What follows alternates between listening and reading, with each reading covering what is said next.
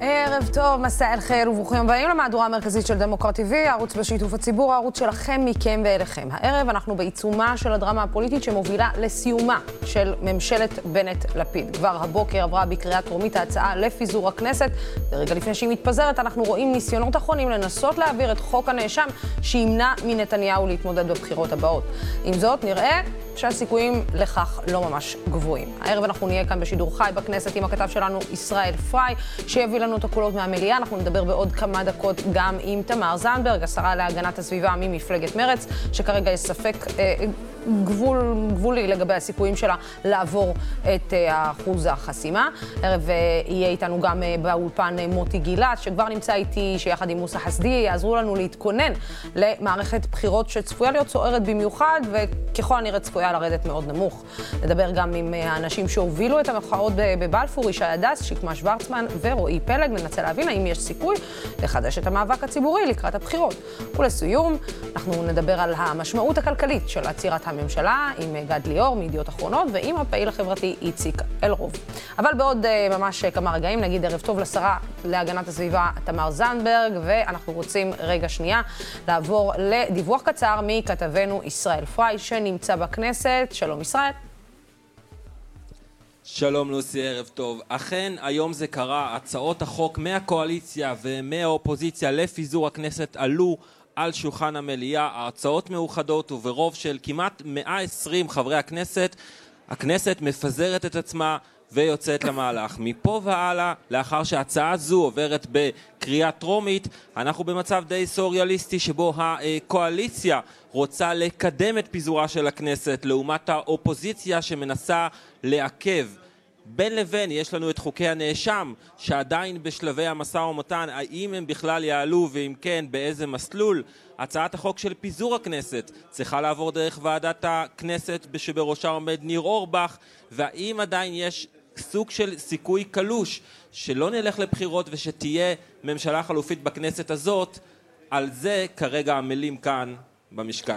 בעצם ישראל, למה אורבך עדיין נשאר בתפקידו ולא מנסים בעצם להזיז אותו כרגע מהתפקיד? את חבר הכנסת ניר אורבך אין דרך להזיז, יש דרך קלושה אמנם להעביר בעצם מהוועדה שלו לוועדה אחרת, אבל ככל שאני מבין אין כוונה, כלומר הקואליציה תעשה את זה יחד עם ניר אורבך, לא בקצב הרצוי. רק נזכיר שיאיר לפיד, התוכנית המקורית שלו הייתה שהיום, עכשיו, כבר נהיה אחרי הצבעות ראשונות, שניות, ראשונה, שנייה ושלישית, וזה לא קורה, זה יעבור דרך הוועדה בתהליך איטי יותר, ולפי דברים שאני שומע עכשיו גם מסביבתו של חבר הכנסת ניר אורבך, ייתכן שזה אפילו לא יגיע ביום שני הבא, אלא אולי אפילו בשלישי, כלומר בכוונתו לעשות את כל ההליך באופן הכי איטי, אולי בעצם צריך לומר התהליך הנורמטיבי שבו חוק מוכן בוועדות. כן, ישראל, רק בקצרה, הסיכוי שחוק הנאשם יעבור השבוע הזה? חוק הנאשם היה היום על הפרק מציוצו של ראש הממשלה נפתלי בנט, שהוא מודיע שהוא מתנגד אליו, ועד חופש ההצבעה שניתנה לימינה, גם מטעם סיעות הקואליציה שמנסים לקדם אותו. צריך לומר, יש שני מסלולים שבו יכול לעבור, בין אם כהצעת חוק פרטית, שאז היא תעבור דרך ועדת חוקה, או דרך הצעת חוק ממשלתית שהיא צריכה להיות מאושרת ביום ראשון בוועדת שרים כדי לקבל פטור מהנחה. מצד אחד יש כוונות לפחות רציניות מכיוונם של מפלגות הקואליציה להעביר את זה, מצד שני הפרוצדורה, סד הזמנים הקצר, מביאים אותנו ככל הנראה למצב שקשה לראות השלמה של התהליך הזה, מה גם שעוד לא דיברנו על המוטיבציה המועטה של יושב ראש יש עתיד יאיר לפיד להעביר אותו מסיבותיו הוא. כן, אנחנו כמובן נחזור אליך בהמשך, ישראל פריי, תודה רבה ממשכן הכנסת. כן, וכחלק ממערכת הבחירות אנחנו שומעים ורואים שהאפשרות שמרץ לא תעבור את אחוז החסימה הולכת וגוברת בעקבות פרשת רינאוי זועבי, אבל לא רק. וכדי לדבר איתנו על עתיד השמאל ועתיד מרץ, נגיד ערב טוב לשרה להגנת הסביבה, תמר זנדברג, שלום, שלום לך. שלום רב, ערב טוב. ערב טוב, תמר. אז בואי נתחיל בלנסות להבין האם אתם הולכים לראות את הכנסת בבחירות הבאות. ברור, איזה שאלה. זה לא נראה ככה אבל. את יודעת, וגם נראה שחברת כנסת... זה נראה, זה מאוד נראה ככה. מרץ היא אחת המפלגות הוותיקות בכנסת. גם כשהיינו בכוח קטן, היינו בכוח חשוב ומשמעותי, ונמשיך להיות.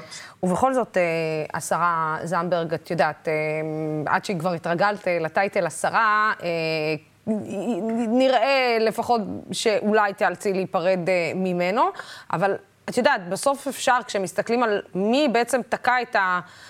איך אומרים, את הפסיקה האחרונה בבלון, זה היה דווקא חברת כנסת, בלי הרבה עבר פוליטי, שנכנסה מתוך המפלגה שלכם, ופשוט החליטה שלא מתאים לה. לא מתאים לה הממשלה הזאת, לא מתאים לה הקואליציה הזאת, לא מתאים לה להצביע עם החוקים ולהיות עם משמעת קואליציונית. ואני חושבת שבסופו של דבר זה משהו שקצת היה באוכריכם. קודם כל, בין אם אני אצליח להיפרד מהטייטל, ובין אם לא באתי בשביל טייטלים, באתי בשביל לעשות, ככה עשיתי כשהייתי 8 שנים באופוזיציה, ואין לי שום, אם נחזור לשם, זה בסדר גמור, הכל בסדר.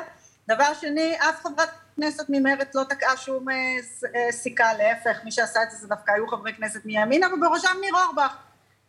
אז זאת הסיבה שהכנסת התפרקה, ואני חושבת שכולם יודעים את זה. לנו חבל שהממשלה הזו התפרקה. אין ספק שגם אצלנו הייתה חברת כנסת, כפי שציין, שלא קיבלה באופן מלא את המשמעת הקואליציונית, וככה פעלה, אגב, בניגוד לרצון של הבוחרים שלנו, ואנחנו יודעים את זה בצורה ברורה. אבל בסופו של דבר זה היסטוריה, הכנסת התפרקה לא בגללנו, גם בגללכם, אי אפשר להתעלם מזה. שרה זנדברג, אי אפשר להתעלם מזה. גם בגללכם.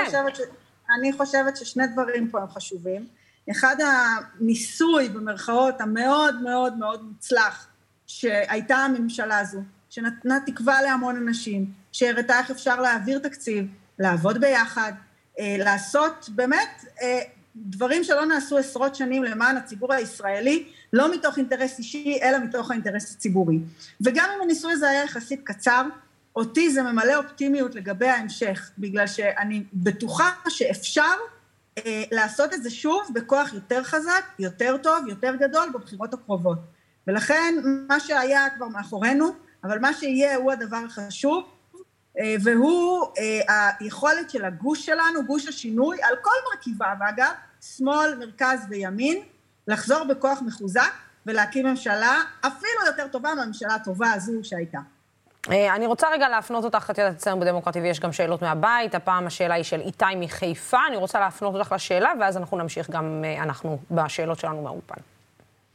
אני איתי ממכינת רדיו שלוחת חיפה, וזאת השאלה שלי לשרה זנדברג. מרצ מתאמרת להיות מפלגת שמאל, ובאמת אתם חורטים על דגליכם הרבה מאבקי שמאל.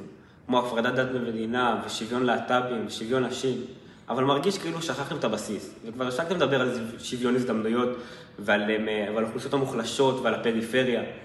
והשאלה שלי היא למה?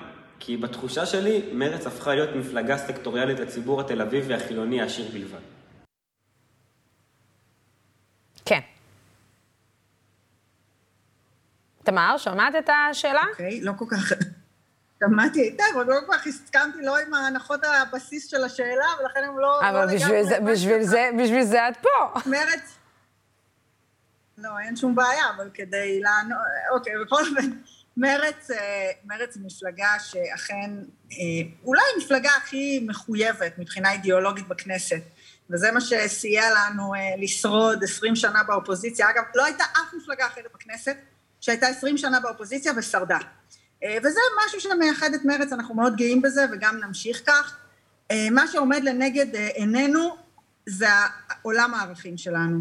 זה שלום, זה צדק, זה דמוקרטיה, זה סביבה, זה שוויון זכויות, וזה מאבקים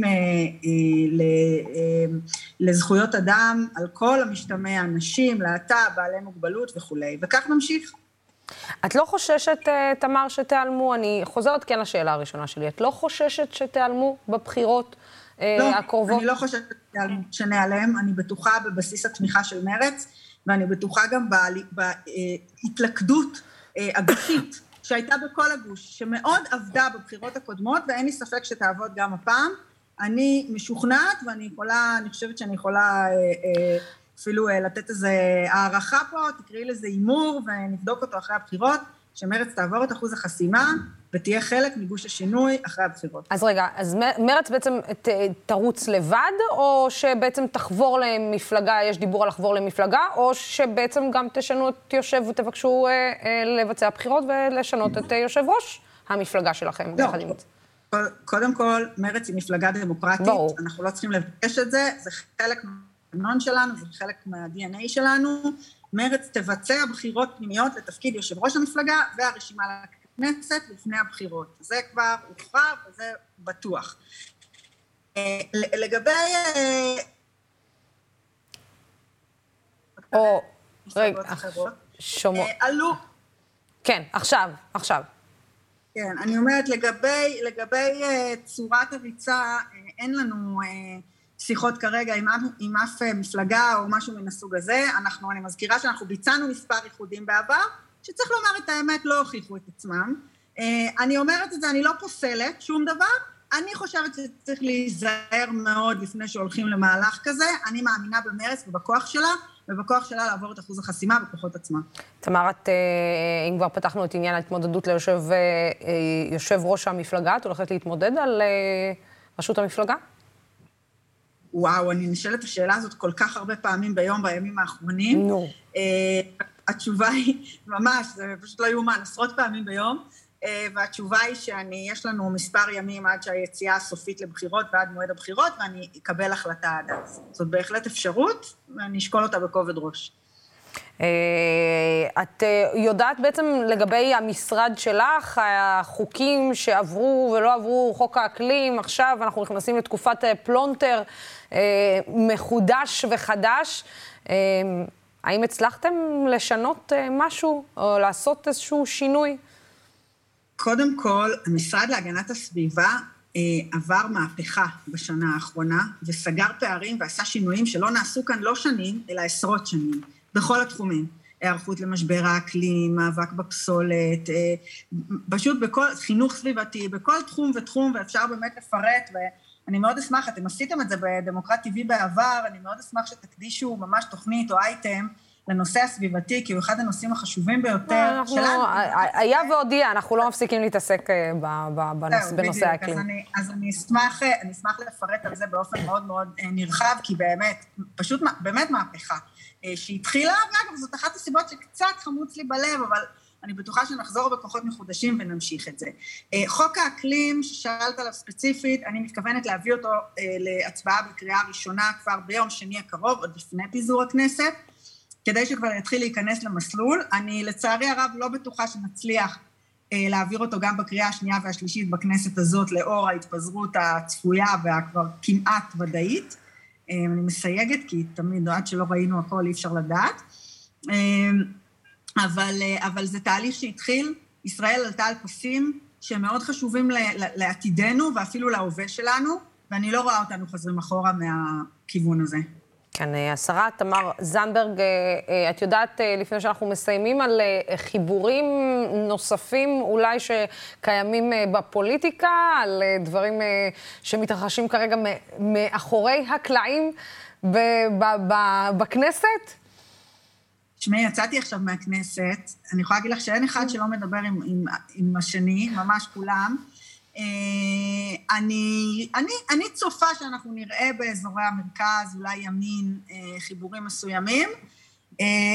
אצלנו בשמאל אני לא משוכנעת בזה, אני חייבת לומר, אבל אני חושבת שכמו הרבה פעמים בפוליטיקה, לפעמים יש אפקט דומינו וצריך להמתין ולראות. אנחנו, לא רק שאנחנו בתחילת מערכת הבחירות, אני חושבת שאנחנו עדיין לא התחלנו את מערכת הבחירות, ומהמערכות האחרונות שלצערי ראינו הרבה כאלה, אנחנו רואים שדברים קורים ככה במהלך הדרך, עם התקדמות הזמן לקראת סגירת הרשימות, ואפילו לקראת יום הבחירות עצמו.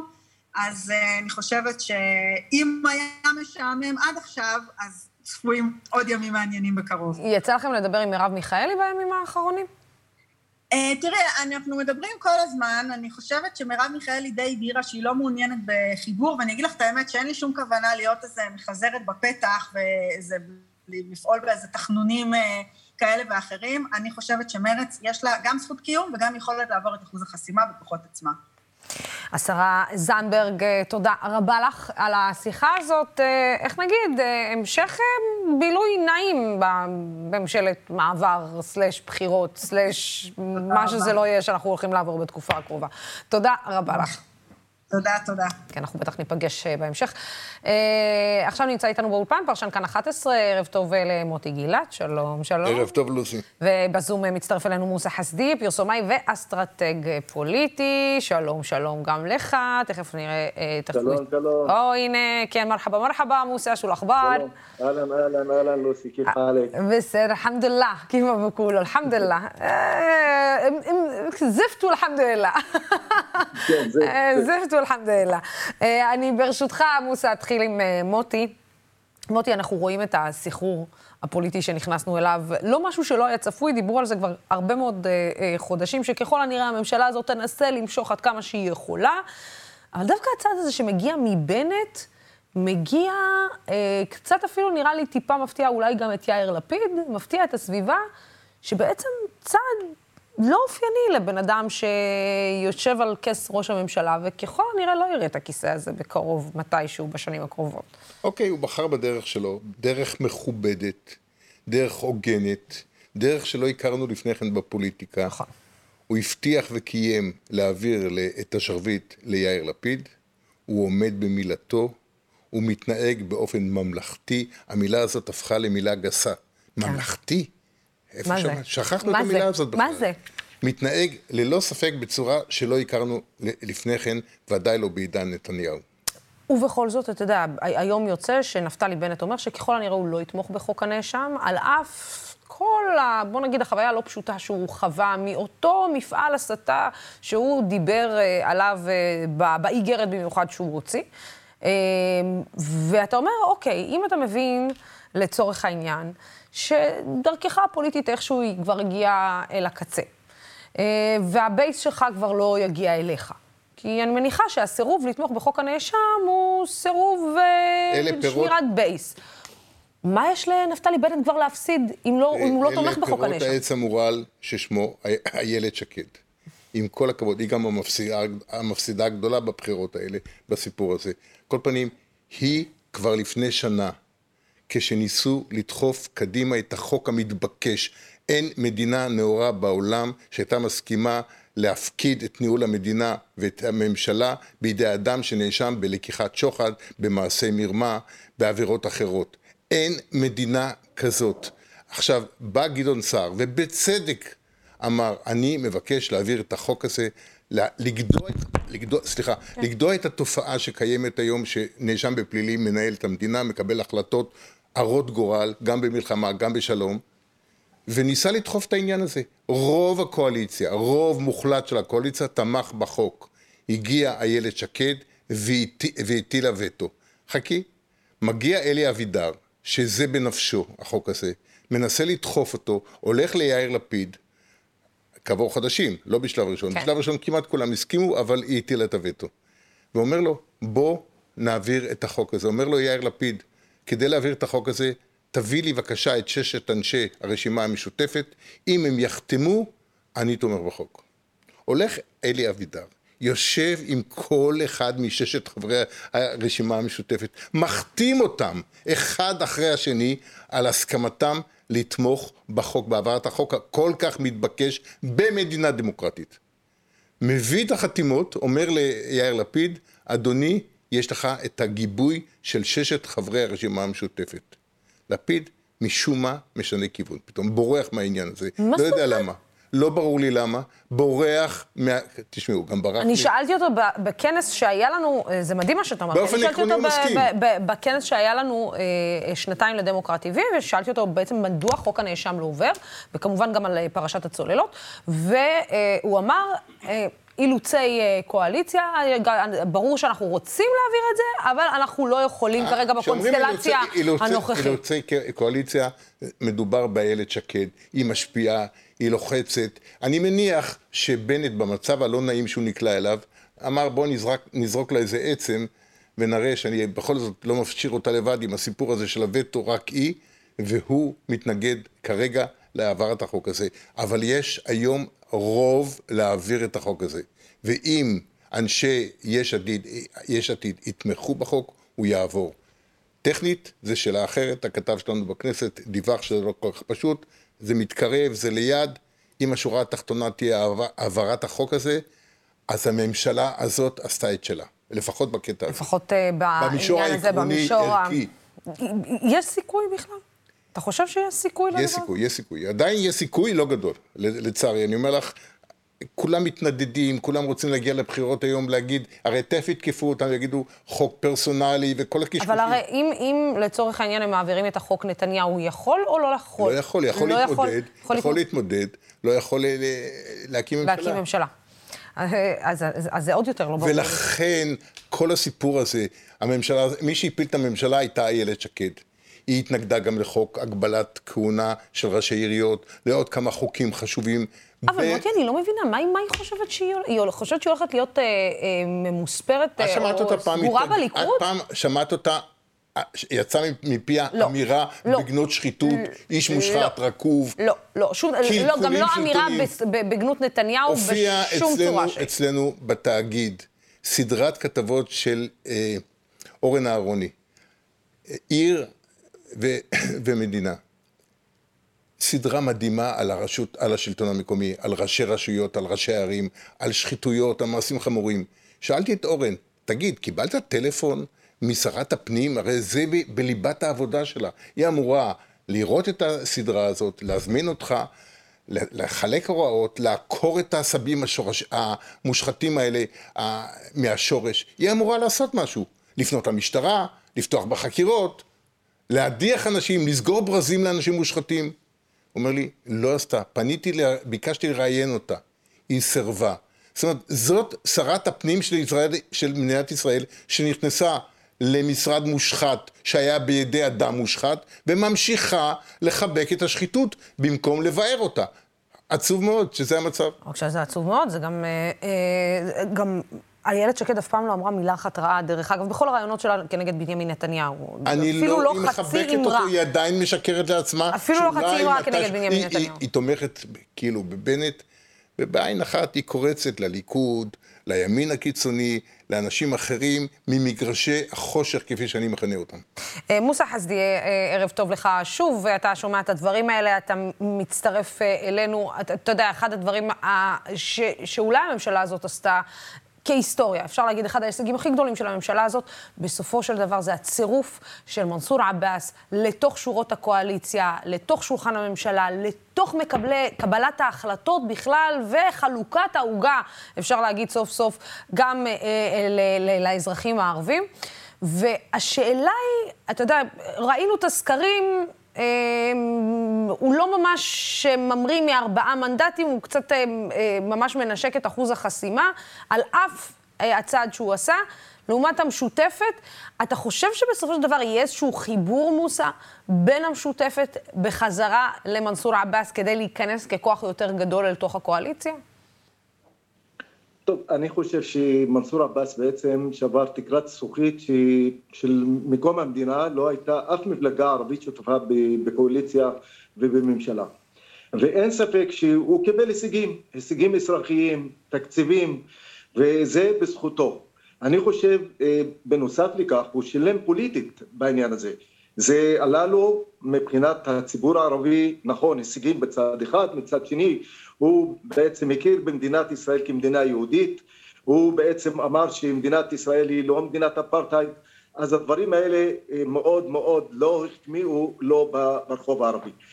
מצד שני, אני רוצה לגלות לך שכשהיה חיבור בין כל מרכיבי המשותפת, כולל מנסור עבאס, הציבור הערבי בעצם, למרות שהחיבור היה טכני, את יודעת, יש הבדל בין חד"ש, המפלגה הקומוניסטית, ובין התנועה האסלאמית. זה פשוט הבדל של שמיים וארץ, ברור. נכון, ובכל זאת, שני הגופים האלה, במיוחד שני הגופים האלה, שיש להם לחד"ש, יש להם סניפים בתוך הציבור הערבי, וגם למנסור עבאס יש לו את האימאמי במסגדים, הצליחו להוציא את הציבור הערבי לבחירות, והשיגו 15 מנדטים. וזה נקודת המפנה החשובה שהיום צריכים לחשוב עליה. אני מקווה, מה אני אגיד לך, גם היום, אני לא מאמין שהחיבור יהיה יותר מאשר חיבור טכני, אבל מבחינה פוליטית, אלקטורלית, זה יביא הרבה מנדטים ויוציא את הציבור הערבי לקלפיות. הבעיה הקשה ביותר היום, וראינו את זה בבחירות האחרונות, שהציבור הערבי בעצם השיג רק 10 מנדטים. מתוך 15 ירדנו ל10 בגלל הפילוג. ובכל זאת, אתה חושב שזה בגלל הפיצול, מוסא? כי לי זה נראה דווקא שעצם העובדה שהציבור הערבי ראה, שבעצם יש אפשרות להיכנס אל תוך הממשלה, זה יכול להניע את הציבור הערבי לצאת ולהצביע יותר ממערכות בחירות האחרונות, או לפחות לנסות לשחזר את 15 מנדטים שהיו בסבב הראשון, ואני אוסיף עוד שאלה אחת. אני מרגישה בהרבה מהתכונה שאני קוראת ברשתות חברתיות, שאני מדברת עם אנשים, עם ציבורים, ישנה איזושהי גם זיקה ליאיר לפיד. זאת אומרת, אני מתחילה לשמוע הרבה מאוד ברחוב הערבי שאומרים שהם לא יפסלו להצביע ליאיר לפיד בבחירות הבאות. טוב, אני רוצה לציין כמה עובדות. אני חושב שהיום יש גם למשותפת וגם למאוחדת בעיה ברחוב הערבי. נתחיל בעצם במנסור עבאס. מנסור עבאס הפסיד בעצם, זכרונו לברכה, של סעיד אלחרומי, לוסי, הוא בעצם הביא עשרות אלפי קולות מהנגב, והיום, אללה ירחמו, הוא לא קיים. ומאזן גנאים לא התמודד בבחירות הבאות, גם הוא הביא אלפי קולות, לא יותר, שניהם היו אחראים על 50,000 קולות אצל מנסור עבאס, וזה מצב, זה בלטה מאוד מאוד קשה למנסור עבאס היום לדעתי. למה שיביאו את רינאוי זועבי? סליחה, אנחנו נדבר עליה. לא, כבודה במקומה לרינאוי, אבל אין ספק שלמנסור עבאס יש היום בעיה רצינית ברחוב הערבי. מצד שני, אני רוצה להגיד לך, גם הציבור הערבי אומר, הוא בעצם בסקרים, שהוא מעוניין להיכנס תמיד לממשלה ולהיות חלק מקבלת החלטות. זה מאוד חשוב לו. אנחנו לא נוכל בעצם להקטין את הפערים בינינו לבין הציבור היהודי בתחום האזרחי, בלי להיות ליד שולחן הממשלה. אי אפשר. וזה הבעיה של, בעצם, של המשותפת. המשותפת, בעצם אנחנו נצא להצביע, והמשותפת ישר לאופוזיציה, זה ברור לך, כן. לוסי, מה לעשות? אז זאת הבעיה, אני חושב שהאיחוד אפשרי, אני לא חושב שאפשר לאחד את הכוחות, ואחרי שהבחירות, כל אחד יכול בעצם לבחור את הדרך שהוא רוצה לטובת הציבור הערבי. אתה יודע, אם מדברים על... בבקשה. כן, אני סליחה שקטעתי אותך, אני רק אומרת שאם כבר מדברים על ניסוי, אתם יודעים, אני שונאת להשתמש במילה, השימוש במילה הזאת הרי היה מזעזע מניר אורבך, אבל אני אשאל אתכם, אולי הניסוי אי שם ב-2013 של הרשימה המשותפת, הוא לא היה הניסוי הנכון לחברה הערבית, או שאולי שהוא צלח עד זמן מסוים. יכול להיות, אבל בכל מקרה, אני חושב שהניסוי הפעם כן הצליח, ב-100%. השילוב הזה, המלחמה במשפחות הפשע בציבור, במגזר הערבי, נכון, בימים האחרונים היו מספר מקרי רצח שוב, אבל בגדול יש תנועה בכיוון הזה לעקור איך נקרא לזה, את המעשים המחרידים של רצח ילדים, רצח משפחות, רצח על כבוד המשפחה, על רקע של כבוד המשפחה, פגיעה בכבוד המשפחה. כל הסיפור הזה, כלי נשק בכמויות אדירות שנמצאות עדיין בידי עבריינים, אנשי פרוטקשן, אנשים מופרעים אחרים. יש תודות לרעם, יש הבנה שמורחים להילחם בנגע הזה, במיוחד כשגם מתחילים להבין במגזר היהודי שהוא אמור לזלוג גם למגזר היהודי. כן, מוסא? אני חושב שההישגים של רע"מ הם הישגים מאוד מאוד טובים לחברה הערבית. אני מסכים, זה גם בתחום הפשע, זה גם בתחום התקציבי, ועדיין יש לנו בעיות. זאת אומרת, אני לא אומר שנכון, היו החלטות לגבי תקציבים ענקיים לציבור הערבי, אבל חסר לנו מכניזם בתוך המועצות המקומיות והעיריות למשוך את התקציבים. אין מספיק, הייתי אומר, אנשי מקצוע שיכולים להכין תוכניות ולנצל את התקציבים. אבל לזכותו של מנסור עבאס, הוא עשה בעצם את מה שלא נעשה 70 שנה. אני חושב שהשותפות בממשלה בצד החברתי והאזרחים היא הייתה מאוד מאוד טובה. הציבור הערבי עדיין בית גדול עדיין חושב ומאמין שהצעדים של מנסור עבאס הם צעדים נכונים. ואני מאמין שמנסור עבאס עוד יזכה. בבקשה, מוטי. הרבה יהודים שלא האמינו שאפשר לשלב ידיים, אחרי השנה הזאת מבינים שכן, אפשר לשלב ידיים, אפשר ללכת ביחד, להילחם ביחד על דברים עקרוניים, על חינוך, על ביטחון פנימי, על ערכים אחרים שישנם. הניסוי הזה צלח, מאוד צלח, וצריך להמשיך בו. אני מקווה שמי שלא יהיה בשלטון בשנה הבאה, ימשיך בדרך הזאת. כן, מוסא חסדי. אני רוצה גם לציין עוד דבר, לוסי. משפט קצר. אני חושב בסקרים האחרונים, מדברים על חצי מנדט למנסור עבאס בקרב הציבור היהודי, וזה בגלל שהם מאמינים בשילוב ובשותפות. לכן אני אומר שעדיין הדרך ארוכה. אני לא מאמין עדיין, לוסי, לסקרים של היום. הם כן, לא ברור. הם מבטאים את המציאות של היום. עדיין לא מבטאים ערב הבחירות, וגם בוא ניקח את הסקרים בערבון מוגבל. אנחנו ראינו שהסקרים נחלו כישלונות מהדהדים, וראינו את זה גם בבחירות האחרונות. אני חושב שלו ידיים בין גם המשותפת, אם יחזור מנסור עבאס ביחד עם המשותפת, אני חושב שזה יוציא את הציבור הערבי לקלפיות, וזה יכריע את הבחירות הבאות. כן, אנחנו לא מבינים בציבור הערבי כמה כוח אלקטורלי יש לנו, וכוח שאנחנו יכולים לשים את זה היום בצד הפוליטי של מדינת ישראל, ולהיות שותפים. יש לכם כוח להציל את מדינת ישראל, אני אומר את זה בצורה הכי ברורה והכי חדה. מדהים. לציבור הערבי יש את הכוח הזה. כן, במיוחד להציל מכוחות קיצוניים שאת מתחזקים גם בשטח וגם בנשמות או בראש של אנשים. מוסא חסדי, תודה רבה. מוטי גילת, תודה רבה.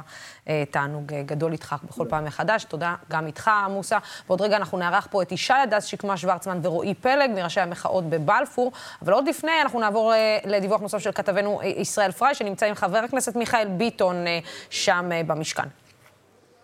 נכון, שלום לוסי. במליאה הצבעות ועוד הצבעות ועוד הצבעות, ערב מאוד ארוך, ועכשיו נמצא איתנו חבר הכנסת ויושב ראש ועדת הכלכלה מיכאל ביטון, כחול לבן. שלום, ערב טוב. שלום ישראל, שלום לוסי באולפן. איך זה הרגיש היום בהצבעה שאתה לוחץ על האצבע שמפזרת את הכנסת שעבדת בה? תראה, בסוף הצביעו 110 ח"כים בעד פיזור הכנסת, אבל זה רגע לא טוב למדינה. המדינה רוצה יציבות, רוצה תקציב, האזרחים עייפים מבחירות, בתוך 3.5 שנים 5 מערכות בחירות, אבל כנראה נגזר עלינו. אנחנו בכחול לבן אמרנו שלא נפיל את הממשלה, שנשמור עליה, שננסה לקדם פתרונות, להגיע אפילו עד סוף המושב, והיינו יכולים למשוך פה עוד שבוע-שבועיים עם כל הקשיים. אני כן מכבד את ראש הממשלה שניתח גם את התהליכים אצלו במפלגה במבט כללי על המדינה, וקיבל החלטה לסיים את התפקיד, אבל עם איזה גדלות וענווה ואחריות לעשות את זה באופן ממלכתי, אצילי, לתת את זה הלאה ליאיר לפיד, שאנחנו מאחלים לו בהצלחה. אני חושב שזה גם דוגמה ומופת, שיש מי שיודע לסיים תפקיד, לשרת המדינה ולהעביר הלאה. ובכל זאת, אתה מחמיא לראש הממשלה, ואתה אומר שזה הדבר הנכון. האם אתה מרגיש נקיפות מצפון על החלק שבכל זאת היו לך העימותים מול מרב מיכאלי, שהם כן עמדו בסוף באחד הקרעים שהיו לתוך הקואליציה הזו? יש איזה נקיפות מצפון על חלקך? לא, לחלוטין לא. אני גאה, אני עצוב שלא הצלחנו להביא פשרה שלא תפגע במיליוני ישראלים שישלמו יותר בתחבורה הציבורית, דבר שלא גמרנו אותו. הצעתי כמה הצעות פשרה, כמו לדחות את היישום לינואר, להביא ועדה עד נובמבר, שום דבר מהרעיונות האלה לא התקבל, ואני מתכוון להיאבק ברפורמה. עדיין להיאבק, ועדיין יש את הכלים להיאבק. אני רוצה להיאבק, כולל בג"ץ, כולל כל דבר שימנע את הפגיעה באזרחים. ובכל הזמן הזה ללכת לבג"ץ נגד שרת התחבורה בקואליציה שלך. בוודאי, כי הדבר הזה נעשה במחטף, בהסתרת מידע מהכנסת.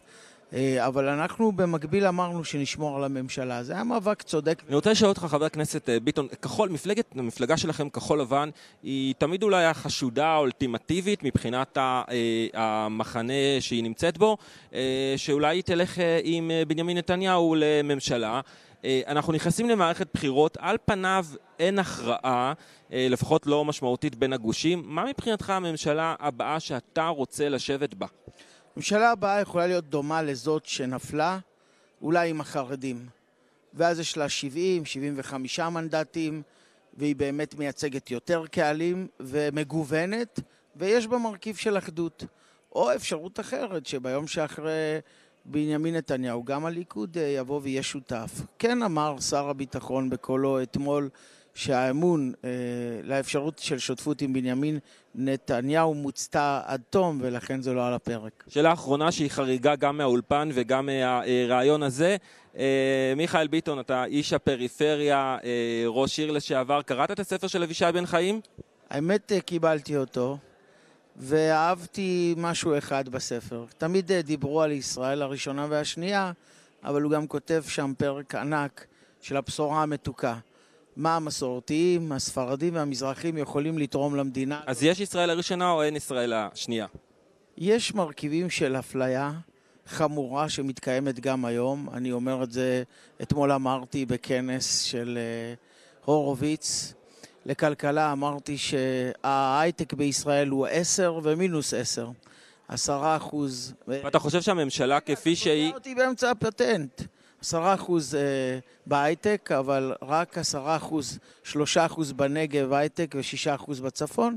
הפערים בישראל חמורים, גדולים, בכל ההיבטים, באושר מוניציפלי, בחינוך לא שוויוני, ועוד המון המון מרכיבים. אז יש מה לתקן בחברה. חבר הכנסת מיכאל ביטון, יושב ראש ועדת הכלכלה כחול לבן, תודה רבה. תודה רבה. רגע, תגיד לו, רגע, אל תגיד לו שילך, תגיד לו שבסוף אני, מהתשובה שלו שאני שומעת על ישראל הראשונה וישראל השנייה, על פי הספר, תגיד למיכאל ביטון שהוא בכלל ישראל השנייה שמתרפסת בפני ישראל הראשונה. עם מישהו בדמות בני גנץ.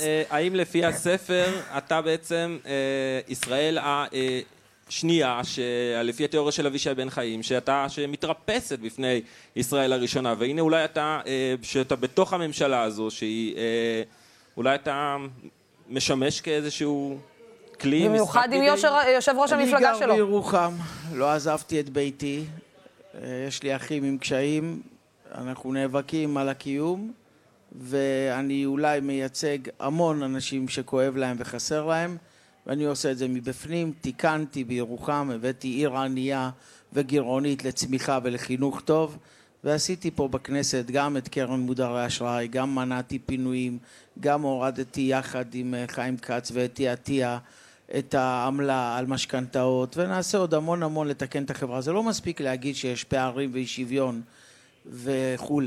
בוא תראה את עצמך מתקן ותביא הוכחות שעבדת. יהיה קשה, אבל עובדים. ובני... חבר הכנסת ביטון, תודה. לוסי, בחזרה אלייך. כן, תודה רבה לשניכם. מה הוא אמר? חבר הכנסת ביטון, מה, יש ספר בדרך? לא, הוא כבר קיים. זה ספר שקוראים לו אפשר לנצח את הסוציו-אקונומי, ושם יש התייחסות לאיך מצמצמים פערים ויוצרים שוויון הזדמנויות. טוב, לא התכוננו לשידור הזה כמו שצריך. יש ספר שמיכאל ביטון נקרא אותו. זה הכי קרוב לקידום שאנחנו עושים במהדורה. ישראל, אתה חייב לתת לבן אדם להשלים משפט. רגע, אני לא... יש כאב ופערים, אבל מעשים ותיקונים. תודה רבה, חבר הכנסת ביטון. תודה רבה למיכאל ביטון. תגיד לו שאנחנו כמובן ישראל, אנחנו נחזור אליך. תגיד לי, מיכאל, תמסור לו דש חמה משכנתו מדימונה. כן, מאז שהוקמה הממשלה לפני שנה, המחאות בבלפור שכחו, ובשנה האחרונה ראינו הרבה הפגנות יותר צנועות של תמיכה בממשלה, גם בקשרים, אבל האם לקראת מערכת בחירות נוספת, שוב אנחנו נראה את המחאה חוזרת, והאם יש לאנשים עדיין את התשוקה להמשיך ולהיאבק למען עתיד המדינה? כדי לדבר על זה, זמנו לכאן 3 אנשים שהיו מהמארגנים של מחאת בלפור. אני רוצה להגיד ערב טוב לשקמה שוורצמן, שלום, שלום, לרועי פלג, שלום, שלום. ומצטרף אלינו אישי הדס בזום, שלום, שלום גם לך, תודה רבה. אז אישי, מה, יש כוח עדיין? או שניתן לכוח האינרציה לעשות את שלו? יש בלי סוף ביביסטים שכותבים לי הזקן, שתול שיער, וזה אני תמיד עונה להם, וכל מיני ברכות על הזקנה. אז אני אומר להם, אני רק מזכיר לכולכם שנתניהו מבוגר ממני ב6 שנים. זה דבר ראשון. עכשיו, תראו, יום נורא משעשע, אני תודה לי לא פוליטיקאי, עצמאי בשטח. היה יום נורא משעשע לקרוא את נפתלי בנט היום, בטוויט, שבו הוא מדבר על הזכות הקדושה לבחור ולהיבחר. אז רק הזכרתי לו, שבזמן שהוא כתב את הציוץ, הוא עדיין ראש ממשלה מכהן, ששולט על מיליוני אנשים ללא כל זכויות לאומיות, וללא כל זכויות דמוקרטיות. אז זה אפרופו הקדושה. אחרי זה הוא דיבר משהו על לא משנים את חוקי המשחק באמצע. אז אני מנסה להבין איזה מין משחק נפתלי משחק ועם מי. אני מנסה למשל להזכיר לו את העובדה שהפודיום של משרד ראש הממשלה עלה על הקומה השנייה בחסות השב"כ של בית המשפט המחוזי בירושלים בירתנו. ואתם מכירים, אתם זוכרים את הסצנה הזויה הזאת? כן. אז אני לא יודע, את המשחק הזה, אני חושב שצריך לשנות בכל רגע נתון נפתלי. אתה לא משנה שום חוקים למשחק. כבר החוקים אזלו. כן, החוקים השתנו, אפשר להגיד, מזמן. זה אי אפשר שלא לשים לב. החוקים השתנו גם בשיח, גם ברשתות החברתיות. שקמה, אתם ביליתם כל כך הרבה זמן בבלפור ועל הגשרים. ואפשר להגיד שממשלת השינוי הזאת קמה בזכות המחאה הציבורית. לא אפשר להגיד, צריך להגיד את זה. זה הציבור שקם ודרש את השינוי וקיבל את השינוי, ובעצם הותיר את בנימין נתניהו מחוץ לבלפור. השאלה היא, האם הציבור היום ממשיך להאמין, או ממה שאת מרגישה, האם הציבור ממשיך להאמין בכוח שיש לו וייצא לבקש את השינוי, או שהציבור אומר, אוקיי, הנה ביקשנו, הוצאנו את נתניהו, אבל התוצאה, איך נגיד? אני חושבת שאני לא מוסמכת לדבר בשם הציבור. מה זה הציבור? אני חושבת שאנשים רואים, ובשנה האחרונה התחדד ביתר שאת הפער בין טוב לרע, בין שחור ללבן, בין אמת לשקר במדינה הזו. אנשים, האנרגיה כרגע מבוזרת, זה ברור, הרבה אנשים רוצים לעשות משהו, לא ברור כיצד לרתום את זה, ואם אפשר לרתום את זה, אני מאמינה שאפשר לרתום את זה. ההזדמנויות יקרנה, ברוך השם, בשלושה או ארבעה חודשים שיש עד לבחירות, יהיו כאן מספיק דברים שיוציאו את האנשים מהבית. כולנו יודעים היום שאנחנו קבוצה מאוד גדולה של אנשים שמרגישים וחושבים אותו דבר. הפערים מאוד התחדדו. אני חושבת שמי שישב על הגדר לפני הבחירות הקודמות, ויכול היה להיות גם פה וגם כאן, זה לא, אין יותר את הדבר הזה. ולכן אנחנו, נכון לנו מאבק כחברה. ואנחנו צריכים לנצח, ואולי כמו שישי אמר, זה לא קרב ג'נטלמנים, זה קרב אגרוף. כשזה קרב ג'נטלמנים, אתה צריך ששני הצדדים יהיו ג'נטלמנים. מתמודד מול העתיד הטוב של המדינה הזו, מתמודד פה בן אדם שלא רואה בעיניים, מוכן לשרוף פה את הכל. וכנגד זה שולפים כפפות אגרוף, ואפילו בידיים חשופות, ואנשים פה מוכנים לדעתי להיאבק. אנשים פה עשו המון, יודעים את הכוח שיש להם בידיים, יחכו להזדמנות הנכונה, והדבר הזה חייב לקחת אותנו לניצחון פעם נוספת, בבחירות נוספות, כי אנחנו מנצחים פה בחירות אחרי בחירות אחרי בחירות, ואין סיבה שלא ננצח שוב. ורק להגיד, לא צריך לצפות שהשינוי יגיע, הציפייה כולנו רצינו, גם אני רציתי שברגע שהבחירות הקודמות הסתיימו כמו שהסתיימו וכמה הממשלה, הכל פתאום יהיה נהדר. אבל גם הרצון הזה שלי, ברור שהוא נאיבי וילדותי, זה מאבק ארוך. לעוד הרבה שנים קדימה, אגב, גם אם הבחירות הבאות יהיו לטובתנו. וצריך להיאבק, זהו, מעולם לא הרמנו ידיים. רואי, אבל אני ממשיכה מאותה נקודה ששיקמה כאן אומרת, ובסופו של דבר היו שני דברים עיקריים שעל פיהם ממשלת השינוי הזאת, או אנשי השינוי ביקשו את השינוי, אנשי הפוליטיקאים של השינוי ביקשו את השינוי, שהוא חוק הנאשם וועדת חקירה בעניין הצוללות. ובסופו של דבר, את שני העניינים האלה, איכשהו הממשלה הזאת שדיברה ואמרה וציטטה, ואפילו הייתה ברחובות ובחלק מן ההפגנות, לא מצליחים להעביר.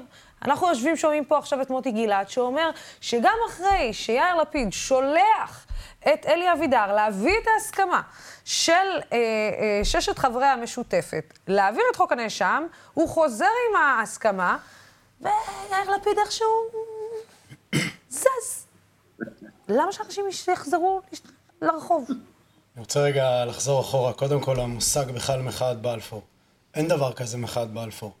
ולדעתי, אחת הטעויות הגדולות ביותר שעשו, זה למתג את ההפגנות שקרו בכל הארץ, שלחלקם הצטרפו אנשים גם מימין וגם משמאל, ותיגעו את זה כמחאת בלפור.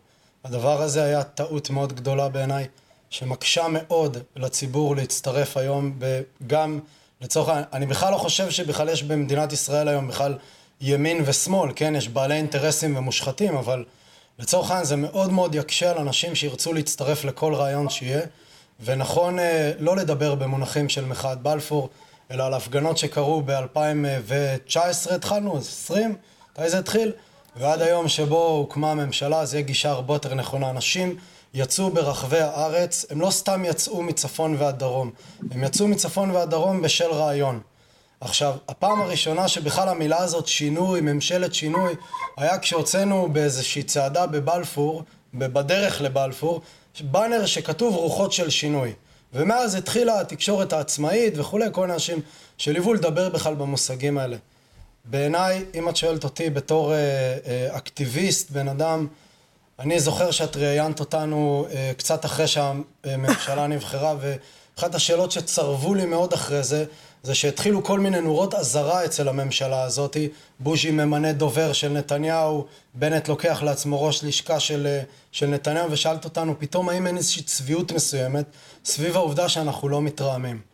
אני רוצה להגיד לך שהייתה תקווה מאוד גדולה סביב האנשים ששמנו אותם, לדעתי באמצעות הרוח החברתית, שמנו, אני אומר... לא, לא, יש להגיד שמנו, אני, אתה יודע, לפעמים יש אנשים שיגידו שמנו זה לא, אבל בסוף זה העם שם את הנבחרים, והנבחרים לפעמים שוכחים את זה. הנבחרים, זה בדיוק הנושא, כי בעיניי מה שקרה פה בשנה האחרונה, שהתחיל כתקווה ענקית, זו באמת התחילה כתקווה לממשלת השינוי. אגב, בהפגנות שהיו ברחבי הארץ, היו צעירים, ואנשים שהם לאו דווקא מתחברים לכן נתניהו, לא נתניהו. אנשים שבאמת רוצים, באמת ובתמים, שינוי. שינוי בהורדת השחיתות. לא מדבר רגע על הוועדה. הורדת שחיתות, רוצים פה תקווה לילדים שלהם. יוקר מחיה. יוקר מחיה. יש פה המון המון דברים. ומה שקרה פה בשנה האחרונה, בעיניי, זה ליקוי מאורות. הממשלה, בעיקר כלפי האנשים שאנחנו יצאנו לרחובות וקראנו תצביעו ותשפיעו ותשתתפו בהליך הדמוקרטי. ליקוי המאורות שקרה פה סביב הנושא הזה של, בעיניי, כן? סביב הנושא הזה של התקשורת שמאמצת באופן אבסולוטי את הנרטיב הממשלתי סביב הדבר הנוראי שקרה פה בקורונה, שהתחיל עוד בתקופת נתניהו והמשיך ביתר סט בתוך הממשלה הזאת. וסביב כל הדברים הנוספים שאת דיברת עליהם, בעיניי זה ליקוי מאורות שכולנו צריכים רגע, לפני שאנחנו יוצאים לרחובות עוד פעם, להתבונן עליהם, כי הממשלה הנוכחית לקחה כמה צעדים, מה שנקרא אקסטרה אפילו, ממה שנתניהו העז לעשות. אני רוצה רגע, אישה, אתה שומע את הדברים האלה, זה דברים לא פשוטים. בסוף זה דברים לא פשוטים שמגיעים ממישהו שהמחאה הייתה בדמו והובילה את המחאה ונעצר לא פעם ולא פעמיים, אם אני זוכרת נכון. 15 פעם, זה מכובד. ובסוף, אתה יודע, אם אנחנו גם לא צריכים לבוא בחשבון עם אותם נציגים שבסוף הציבור שם אותם בכנסת, לבוא בחשבון כמובן מטאפורית ביום הבוחר, שם אותם ושלח אותם לבצע שינוי, ובסוף איך נגיד? השינוי לא בא, לא רק שהוא לא בא, הוא גם קצת, אתה יודע, התעקם, וקצת נהיה לו נוח בכיסא, ופתאום אנחנו מקבלים ממשלה מנופחת, ופתאום חוק נורווגי שכן עובר, ופתאום חברים כאלה ואחרים מתמנים, ופתאום אולי גם אנחנו קצת לא צורכים מספיק על אלו ששמנו שם, ולהראות להם שהכיסא שלהם לא בטוח, גם אם אנחנו שמנו אותם שם כציבור. תשמעי, אמרתי לך, אני לא פוליטיקאי, פוליטיקה זאת אומנות האפשר, וזה כנראה מה שהיה אפשר, במנטליות הישראלית, באנשים הספציפיים שנבחרו, זה כנראה ראי של החברה הישראלית, וזה מאוד מאוד מאוד עצוב. אני באומנות הבלתי אפשרית, ולכן אני לא פוליטיקאי. מה שאני רוצה להדגיש פה לכולם, וכדאי מאוד שישימו לב לזה, שנתניהו עכשיו, הגוש של נתניהו, מתבסס במידה רבה על אנשים כמו בן גביר, סמוטריץ', דניאלה וייס, שאגב ב-20 לחודש היא מריצה מבצע חומה ומגדל בשטחים, או אביתר כפול 10. אנחנו הרבה ארגונים מתכוננים להגיע ולהיות שם באותו יום מר ונמהר שבו המרד המשיחי נגד מדינת ישראל מתפרץ לו על גבעות נערי השטחים, נערי הגבעות, ואנחנו נהיה שם, ומציע לכל מי שיש לו עניין בנושא הזה, מקבלי החלטות, שיחשבו טוב טוב אם זה מה שהם רוצים. 20 לחודש, תישארו קשובים, 10 אביתרים בלתי חוקיים במרד גלוי של המשיחיים נגד מדינת ישראל, לא יעבור, וממש לא אכפת לי איזה פוליטיקאים ייבחרו. שיקמה. אני שוב לא שותפה רק לראיית השחורות לגבי הממשלה, אני חושבת שיש לצדדים חיוביים, דברים שנעשו לחיוב ודברים שהייתי רוצה שיעשו אחרת, אני אבל בעיקר חושבת שזאת לא הנקודה. כי בכל רגע ורגע צריך לשאול את עצמנו מה האיום האמיתי והמרכזי על עתיד המדינה הזאת ועל עתיד החברה. והאיום הזה לא מגיע מזה שיש חבורה, נניח ממשלה שהיא כרגע מצ'וקמקת, הוא מגיע מזה מהסיכוי שיעלה כהניסטים וגזענים ובנגביריסטים על הגב ועל החולשה של נתניהו הם ירכבו כדי להפוך את המדינה הזאת למדינה שבה הדיון המגוחך האם מותר לעדן בן זקן להצטלם עם חוטיני ובקיני או לא, הוא יהפוך להיות לא רלוונטי כי אסור יהיה לה על פי הגדרה. זו הסכנה האמיתית. ואת כל היתר אנחנו יכולים לבכות על דברים שלא עשו כמו שרצינו. זאת לא הגישה שלי, אני לא חושבת שהיא תוביל אותנו לשום מקום. צריך ללמוד מהטעויות, צריך לדרוש מכולם יותר, אבל מה הקשר בין זה לבין זה שאי אפשר לתת לממשלה משיחית וכהניסטית לעלות פה לשלטון? אני לא רואה את הקשר בין הדברים, צריך לרוץ קדימה וצריך תמיד לשאוף ליותר. זה שאני לא חושבת שהממשלה הייתה מעולה, לא אומר שאני רוצה את האלטרנטיבה, אני רוצה את שניהם. הסכנה המיידית, המוחשית, היום למדינת ישראל, זה השתלטות פה של כוחות חושך שאף אחד מאיתנו לא רוצה, ואת זה צריך למנוע, נקודה. רועי, אולי באמת דרך הדמוקרטיה בסוף, אותם כוחות כמו בן גביר, מנסים, אנחנו רואים גם מבחינת השתלטות על שיח והשתלטות בתקשורת ופופולריות וצבירת פופולריות בעזרת אמצעים דמוקרטיים, שבסוף יובילו לאובדן הדמוקרטיה במדינת ישראל. אני חושב שהשיח הזה של כן נתניהו, לא נתניהו, כן בן גביר, לא בן גביר, הוא שיח רדוד מאוד. מה שמאיים היום על מדינת ישראל, זה העובדה שיש פה שיח מאוד מאוד מסניב ומפלג שלא מאפשר לנו כאזרחים. קודם כל ובראש ובראשונה להתאחד כדי להיות מסוגלים לדרוש מאותם אנשים שנבחרו לעמוד בכלל בהתחייבויות שלהם. זה עיקרון בסיס בדמוקרטיה. והדברים הנוספים שמסכנים את המדינה שלנו זה העובדה שלא משנה אם תקריא לזה נתניהו, תקריא לזה הורוביץ, תקריא לזה גנץ. יש פה תרבות של שקר. המדינה שלנו מקבלת ומנרמלת תרבות של שקר. יש פה תקשורת שמובילה, אנחנו יושבים בבניין כזה, שמוביל קמפיינים של הסתה כנגד אזרחים במדינת ישראל. אנחנו משלמים להם, אנחנו משלמים להם שכירות, הכל טוב. אני רק אומר, הדברים שבאמת מאיימים עלינו, הדברים שבאמת מאיימים עלינו היום, זה העובדה שאנחנו מגינים על שחיתות, שחיתות שלטונית, שחיתות משפטית, וזו הסיבה שגם אנחנו נשארים בתוך המחנות האלה, ולא מצליחים לשמוע גם את מי שאנחנו מגדירים היום כצד השני. זה מה שמאיים, על זה חרב הבית, על השחיתות, על הפערים, על ההסתרה, על חוסר השקיפות. אם אנחנו כל הזמן נמשיך בשיח הזה של בן גביר יעלה, כהניסטים, משיחים, נתניהו, לא נתניהו, אנחנו תמיד נקבל את more of the same. אבל אני חושב שאחרי שנים כל כך משמעותיות של מחאה חברתית, שאני יצאתי לרחובות בעקבות שקמה שוורצמן. אני יצאתי לרחובות אז, כן, ב-2020, היום אני כבר בן אדם עצמאי, כן, אבל יצאתי בעקבות קולות אזרחים שקראו, הם לא קראו ממשלת שינוי, הם לא קראו לא לנתניהו, הם קראו דמוקרטיה, הם קראו שקיפות, הם קראו להיאבק בהונאות של תאגידים, בלפרק קרטלים, בלהוריד יוקר מחיה. זה מה שהם קראו בזכויות אדם, בזכויות יסוד. זה מה שמסכן היום את מדינת ישראל, ובעיניי, אם אנחנו רוצים תוצאה אחרת ממה שקרה לנו עכשיו. עכשיו, שקמה יכולה לקרוא לזה נאיבי או ילדותי. אני חושב שהנאיבים והילדותיים והחולמים ואלה שיש להם חזון ורעיונות, דווקא אלה יכולים לדאוג שהמדינה שלנו תמשיך לאורך זמן, כי תבוסס על רעיונות ולא תתבסס על אנשים. כי ראינו מה קורה לאנשים שמקבלים כוח. כוח ושררה משחית. ואנחנו בתור אזרחים צריכים לדאוג, יכול להיות שלא דייקתי באמירה שלי, אבל אני אומר כוח ושררה... זו פרשנות לא נכונה פשוט לדברים שאמרתי. אז אני מתנצל אם פירשתי לא נכון. אני חושבת שאמרתי שאנחנו צריכים להיאבק למדינה יותר טובה כל הזמן. אין קשר בין זה שכרגע עומד להתנגש בנו רכב בטנק של 2 טון, זה לא קשור אחד לשני. האמת היא שהרכב כבר התנגש לפני שנה. אז זהו, אני רוצה רגע, אבל אני ממש לקראת סיום, כי הדיון פה מרתק וזה מדהים, ואני חושבת שהרבה זמן לא התנהל דיון כזה, כשאוהבים לשים את הכל תחת מקשה אחת. אבל אני רוצה רגע להכניס משהו לתוך הדבר הזה. בסוף, אם אני רוצה להתחבר לדברים שרועי כאן אומר, בסוף אנשים לבנק, הם לא הולכים, ביום יום שלהם, הם לא הולכים עם בן גביר והם לא הולכים עם נתניהו. כשהם הולכים, בודקים את חשבון הבנק שלהם והם רואים מינוס, הם לא הולכים לבן גביר ולא לנתניהו.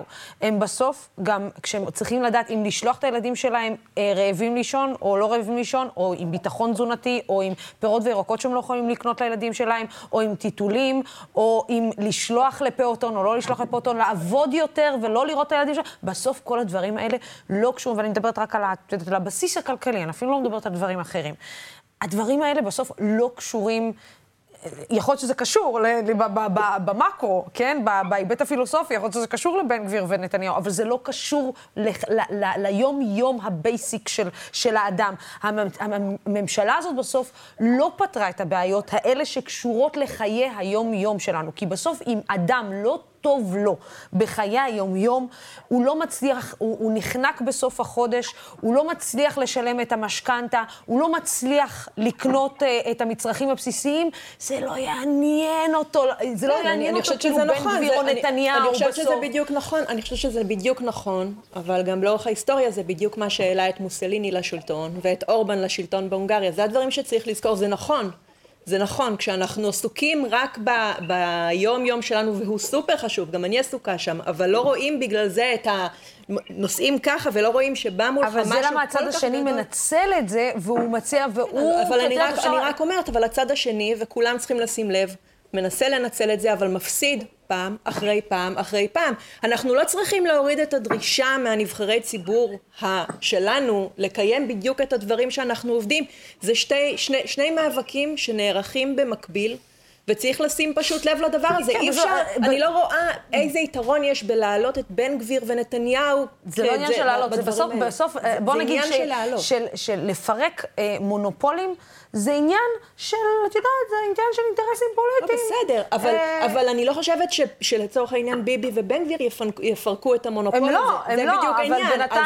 אבל יש קרה איזשהו תהליך של עלייה ביוקר המחיה, שהוא לא דווקא קשור לממשלה הזאת, כן? זה משהו שהוא שנים על גבי שנים, אבל הוא קיבל תאוצה בממשלה הזאת, וזה היה נראה שהממשלה הזאת שדיברה על שינוי מהותי, חברתי, אזרחי, פשוט ישבה בצד, וכאילו אמרה, אוקיי, לא עושים משהו, על זה אני מדברת. אני מסכימה עם הכל נכון, רק בדיוק על הרקע הזה עלו הממשלים והמשטרים הכי נוראים לאורך ההיסטוריה, בדיוק על הרקע הזה. אפשר להגיד שהם צדקו, וזה היה מעולה להעלות אותם לשלטון, אבל זה לא היה מעולה להעלות אותם לשלטון, זה לא עשה טוב לאזרח בבית.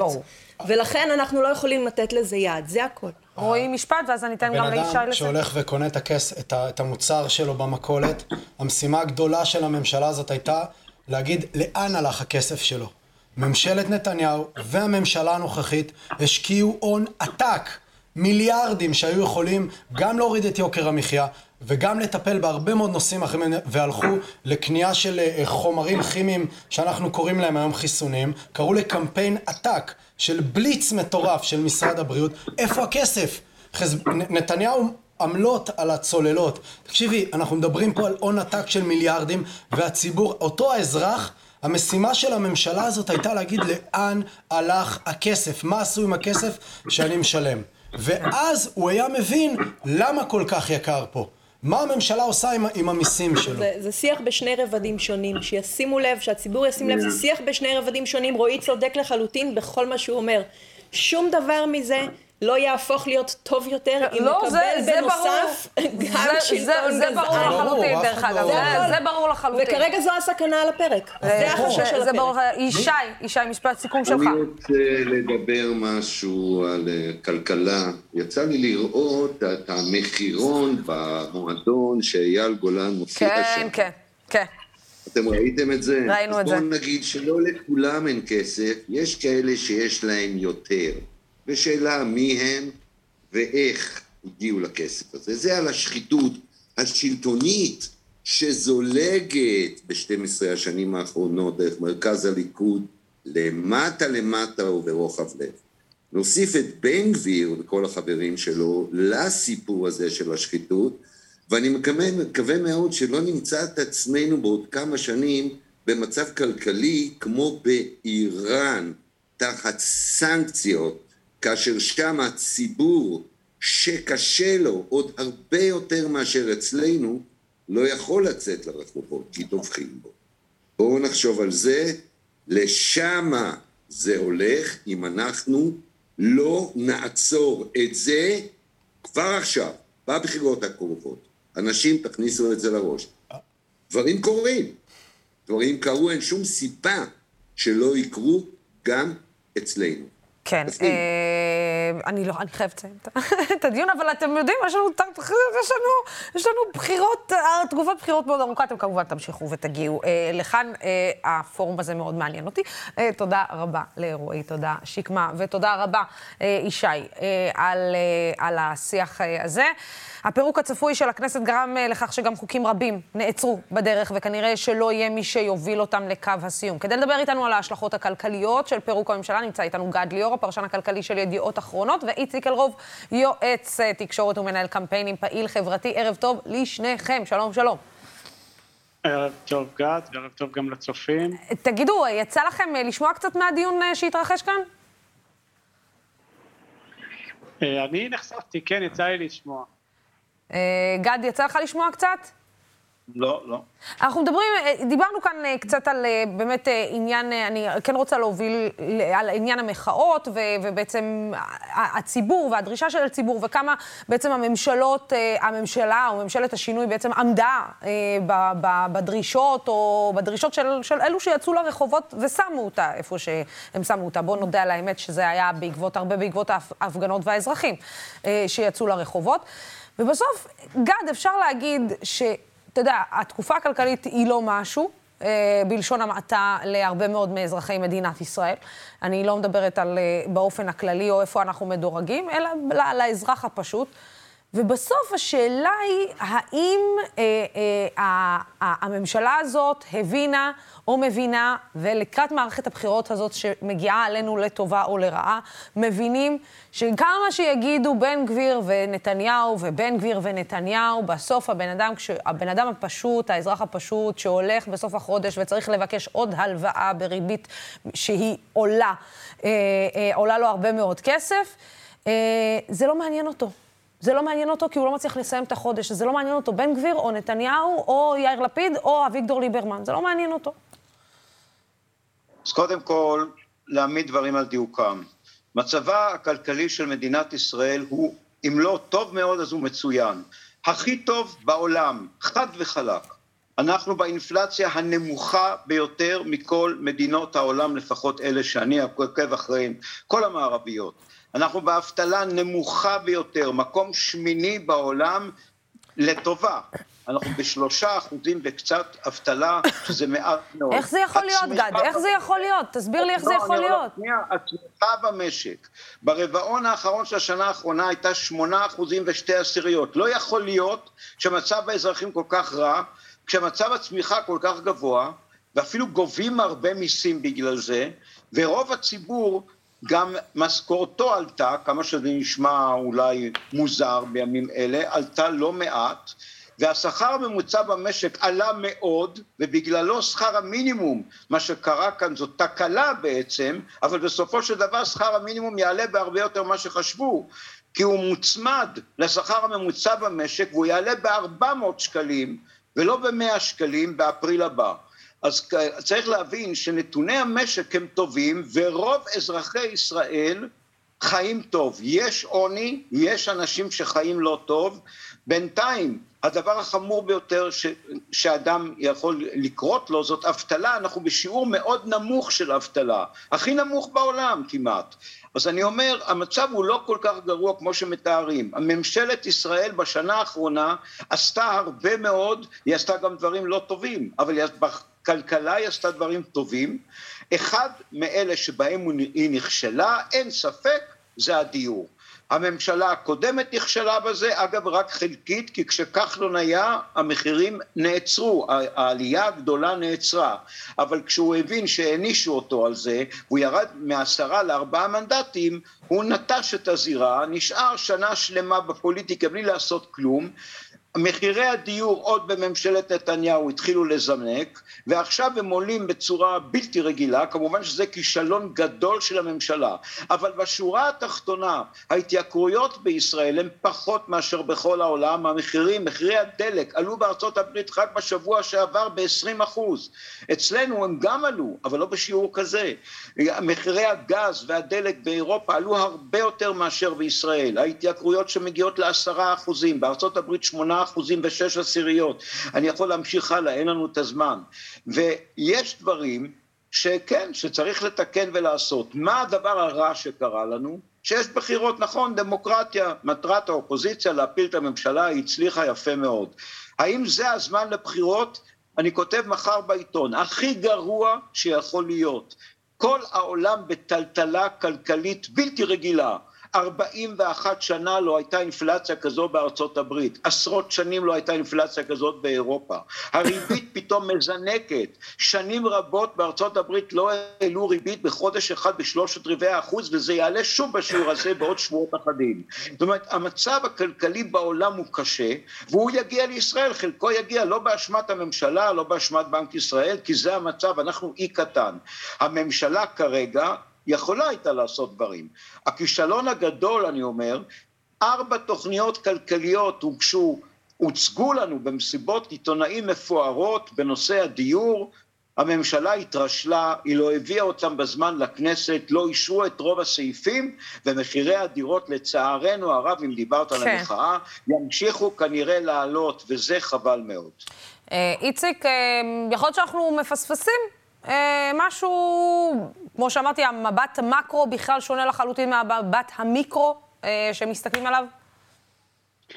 טוב, זה בעצם מדיניות שמלווה את מדינת ישראל בכלל בעשור האחרון, המצב של המדינה מצוין, המצב של האזרחים קצת פחות, ובסופו של דבר כשאנחנו מסתכלים כרגע מהזווית ראייה של המשפחה הממוצעת, נכון, היא ראתה את השכר הממוצע הולך ועולה במהלך העשור האחרון וגם בשנה האחרונה, אבל כשאנחנו מסתכלים ופורטים את זה לפרטים אל מול ההוצאות, אם אני מסתכל ב-2008 במדינת ישראל, עלות של דירה ב-2008 עמדה על 750,000 שקלים, היום זה אפילו לא מספיק בשביל הון עצמי כדי לרכוש דירה, אנחנו מתקרבים כבר ל2 מיליון שקלים מחיר של דירה ממוצעת, ולכן צודק גד בראייה שלו, בראיית המקרו, שהוא אומר שהמצב של המשק הוא טוב, בוודאי הוא טוב לעומת מה שקורה במדינות ה-OECD לאחר תקופת הקורונה ולאחר כל מה שקרה בין רוסיה לאוקראינה, אבל בסופו של דבר זה סוג של טיעונים לעונש,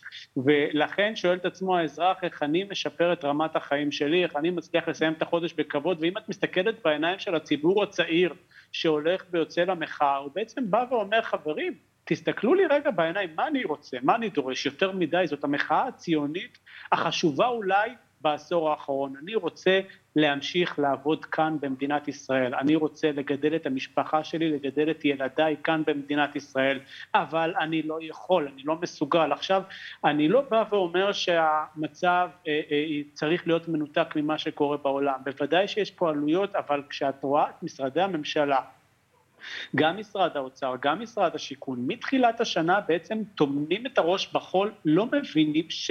נושא הדיור הוא פצצה מתקתקת שבסופו של דבר תונח או תתפוצץ לפתחם, והם עוצמים את העיניים כשכל המומחים אומרים להם, חברים, המצב הזה לא יכול להימשך. כשמשפחה ממוצעת מוציאה את רוב השכר שלה על דירה, בין אם זה בשכירות ובין אם זה על משכנתה, אי אפשר לעבור על זה לסדר היום ולחשוב שזה לא יתפוצץ בפנים. אז כן, באיזשהו מקום לאנשים נמאס עם הנושא של המשבר הפוליטי, ומשרדי ממשלה או פוליטיקאים שמתעסקים רק בעצמם מבוקר עד ערב, והם רוצים שיתחילו לעסוק בחיים שלהם עצמם. עכשיו, את שואלת אותי, האם ניתן לעשות את זה? האם ממשלה צרה זה המקום שכן ניתן להוציא את הפועל את התוכניות? התוכניות האלה, הכל טוב ויפה, את הציבור זה לא מעניין. אז כן, הם אומרים לעצמם, אוקיי, אחרי עשור של עליות מחירים, אנחנו ציפינו מכם שתפתרו את הבעיה. אני חושב שעצם זה שהממשלה תמנה את הראש בחול, זה באיזשהו מקום מתפוצץ לה בפנים.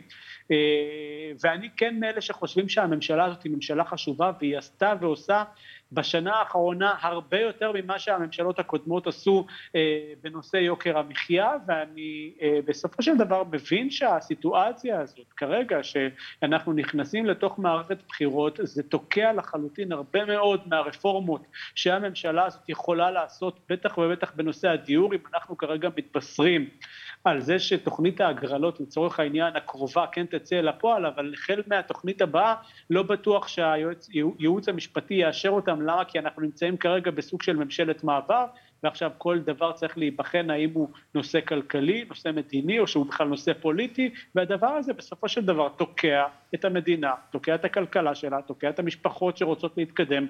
וכן, אנחנו צריכים למצוא פתרון, גם היציבות הממשלתית הזאת לצורך העניין, כשהיא לא קיימת, מי שנפגע מזה זה הציבור, וזה אינטרס שלנו להגיע למצב שבו יש ממשלות שעובדות לטובת הציבור. זה אינטרס שלנו שהנושא הכלכלי, שהנושא החברתי, שהנושאים הללו יחזרו לראש סדר היום, שיחזרו לראש סדר העדיפויות. וכשאנחנו מדברים כרגע על עצם זה שהצעירים יוצאים לרחובות, בין אם זה בפריפריה או במרכז, אנחנו בעצם באים ואומרים, הנושא הזה חזר ביג טיים. למה? כי אתה יכול להעלים את הנושא הזה מסדר היום, אבל אתה לא יכול להעלים את הבעיה הזאת מהמציאות, והבעיה הזאת קיימת במציאות, ולכן לצד המקרו שאמר גד, בעצם על כל הנושאים הטובים והכלכליים, שהמדיניות הכלכלית של השנה האחרונה הצליחה להביא בהורדת הגירעון, בדירוג האשראי וכו' וכו', לצד זה צריך להסתכל גם על החור שבאגורה, מתחת לפנס, כן, לתת לאנשים את הפתרון, להרגיש את אותו שיפור גם בחיים שלהם, ובנקודה הזאת, לצערי, זה עדיין לא קרה. כן, גד, אתה שומע את הדברים האלה. בסוף, להסתכל על מתחת לאגורה הקטנה, זה מה שאנחנו פוגשים ביום-יום. לשמוע את שר האוצר בא ואומר, טוב, זה מחאה של כמה רחובות, זה עלייה של כמה רחובות בתל אביב, זה, אני לא יודע, אני לא מתרגש מדברים שקורים ברשתות החברתיות, אני לא... הרי בסוף זה להיות מנותק גם כשעומדת מולו אמא חד-הורית ומנסה להסביר לו, או מורה שמנסה להסביר לו עד כמה המצב הוא לא פשוט. אתה יודע, בסוף גד, כשמורה, אם אני אקח עכשיו את מחאת המורים, כשמורה בסופו של דבר מרוויח 8,000 שקל, 6,000 שקל, והוא צריך ללמד את הילדים שלנו, ואני יודעת שזה אולי פופוליסטי להגיד, אבל בסוף הדבר הזה, זה מה שמשפיע על היום-יום שלי, שלך, של אנשים שיש להם ילדים, על מטפלות, על, אתה יודע, מחאת גננות, בסוף זה הדברים שמשפיעים, ולא להסתכל ולהגיד, אוקיי, המדד שלנו בעולם הוא בסדר, אנחנו מבחינה עולמית, אנחנו במצב מצוין. אז קודם כל, אני מסכים כל מה שאמר איציק, רק הערה קטנה אחת, לדעתי הממשלה כן הבינה שהדיור זו פצצה, ולכן היו 4 תוכניות, היא רק טיפלה בזה בצורה הגרועה ביותר שיכולה להיות, כי לא הביאה את הסעיפים האלה בזמן לאישור הכנסת, והנה הכנסת מתפזרת, וכל הכללים השונים שהם מביאים להוזלת הקרקע ולפיצול דירות וכל מיני דברים אחרים, הכל לא התקיים, וזה רע מאוד, כי אני רואה את מחירי הדירות ממשיכים לעלות. עכשיו, את צודקת גם כן במה שאת אומרת, ויש כמה דברים בנושא השכר, לפני 40 שנה היה כבר דוח ועדת זוסמן שאמר השכר בישראל הוא בלתי סביר לחלוטין. אני נותן רק דוגמה, לא מאז אלא מעכשיו. כאשר סבר נקרא לזה בשם בעברית, סבל בנמל אשדוד, משתכר 80,000 שקל לחודש, ועובדת סוציאלית שצמודה 24 שעות לפעמים, למטופל או מטופלת במצב קשה, ומורה מתחיל שלמד באוניברסיטה, והשכיל והכל, ומקבל קצת יותר משכר מינימום, זה העוול החמור בשכר בישראל, פערים בלתי רגילים בין מי שלא צריך לקבל את הסכום הגבוה, למי שצריך לקבל סכום הרבה יותר גבוה. אחת הבעיות שעליה עמד ליברמן, אגב ליברמן אתם יודעים, הוא משתלח, אין לו גבולות, הוא הריץ פה אנשים חרדים במריצות וכל מיני דברים, אמירות שלא צריכות להיאמר, אבל יש כמה דברים שהוא צודק. הוא אומר למשל, ודי בצדק, הסתדרות המורים, ארגון המורים, הם מנסים בעיקר לדאוג למורים הוותיקים, שכבר מקבלים שכר שאני אומר הוא לא כל כך רע. השכר הרע הוא של המורים, נגיד המסכנים, נגדיר אותם כך, שנכנסים למערכת, ובשנה, שנתיים, שלוש הראשונות, משתכרים 7,000 שקל, 7,500 שקל, זאת בושה, ולכן לא יהיו מורים טובים שבאמת השכילו וכולי, שיהיו מוכנים לעבוד במחיר כזה. זאת אחת הבעיות, וכנ"ל עובדים סוציאליים, וכנ"ל אגב שוב, במשטרה יש שכר טוב, לקצינים יש שכר מצוין. השוטר שעומד בצומת, בחום, ב-35 מעלות, ומכוון את התנועה, והוא שנה אחת במשטרה, מקבל שכר מביש, והוא עובד לא 8 שעות, לפעמים 12, לפעמים 14 שעות ביום. את כל מערכת השכר, לדעתי צריך לתקן, אולי להחזיר למנות ועדה, הייתה בזמנו ועדת פרופסור זוסמן, לפני 40 שנה, שקבעה דברים מאוד הגיוניים. סתם ניתן דוגמה, אני אומר עכשיו בעל פה, דרגת אחות תהיה מדלת עד חטא, ודרגת רופא תתחיל בטט. זאת אומרת, לא יהיה מצב שאחות תקבל שכר יותר גבוה מרופא. את זה הוא עשה בכל המקצועות, וזה ההפך היום, כשאנחנו רואים ששרים, מנכ"לים ואחרים מקבלים פחות כסף מאשר, נתתי את הדוגמה של סבר בנמל אשדוד, פשוט לא הגיוני. רמטכ"ל שהוא יקבל 90 או 100,000 שקל, אני אומר, האיש הזה לא ישן בלילות, אני לא הייתי רוצה להחליף אותו, אני חושב שמגיע לו, אבל קצין בדרגת תת-אלוף, לא צריך לקבל 60,000 שקל בחודש, זאת אומרת, יש פה פערים גדולים, בלתי הגיוניים, כל סולם השכר בישראל, סליחה על המילה של הרחוב שאני משתמש בה, הוא דפוק. חופשי. איציק, ממש משפט סיכום קצר שלך, כי אנחנו חייבים לסיים. בסופו של דבר אני חושב שמערכת הבחירות הזאת, אם אנחנו כרגע מסתכלים על הנושא של יוקר המחיה ומחירי הדיור שעלה, זה אינטרס בכלל שלנו, של אזרחי מדינת ישראל, לא משנה אם אתה מצביע ימין ושמאל, הגיע הזמן, כמו שאמרנו, לדבר על החיים עצמם, לטפל בבעיות שמציקות באמת לאזרחים, ולהתחיל, אתם יודעים, להניע את התהליכים. הרבה יותר קל להשתמש בסיסמאות, פעם ימין, פעם שמאל, ביביזם, נגד ביביזם, בסופו של דבר זה כמעט ולא משפיע על החיים שלנו, ויש אינטרס גם משמאל וגם מימין להמשיך להשתמש בסיסמאות, ולכן כשאנחנו בעצם חוזרים לדבר על החיים עצמם, על הפתרונות שצריכים להביא על מנת שכל אחד, כל משפחה תוכל לסיים פה בכבוד, זה אינטרס ציוני, זה אינטרס ישראלי, וזה כולנו נרוויח מהמהלך הזה. כן, ובעיקר אני חושבת שהציבור צריך להזכיר בכל פעם לפוליטיקאים שהוא זה ששם אותו שם, והוא תפקידו של הפוליטיקאי בסוף, הוא לעבוד למען הציבור ולא לטובת קליקה מסוימת. ובמשפט אחד, אני נורא אוהב לשמוע את גד עם כל הפרספקטיבה שהייתה לו, והוא יוכל לספר לנו ככה מה היה גם לפני 40 שנה, זה תמיד מרתק. זה גד, זה בדיוק, זה בדיוק כאן בשביל זה. יש לי את המדור אוצר מהעבר. בוויינט, בימי שישי, ואני מספר שם כל מיני דברים שאני בעצמי אגב לפעמים לומד אותם, זכרתי אבל לא את הכל. אז כן, אני חושב שהיסטוריה תמיד מעניינת. כן, אני עוד אספר על הימים שגד היה הבוס שלי למשך חודש שלם בתחילת דרכי. בדיוק, אני זוכרת אותם. כן, איפשהו שם במשרדים בירושלים. גד ליאור. היום אתה בוסית היום. לא, איזה בוסית. יש לי בוס אחד וקוראים לו אדם אהריש הלוי, והוא לא חשבתי שפעם יהיה, אבל מתברר שיש. גד ליאור. אפילו היום סיפרו לי, אפילו יכול לגלות פה, שהבת שלי אמרה לי שלבעלך יש שיר חדש. נכון. האמת שיש לו שיר, שלא חשבתי שאני אגיד את זה עכשיו בשידור, אבל יש לו שיר שפשוט לדבר על התקופה, הכל תקוע, הכל תקוע. לא יכול להגדיר... אפילו בבית.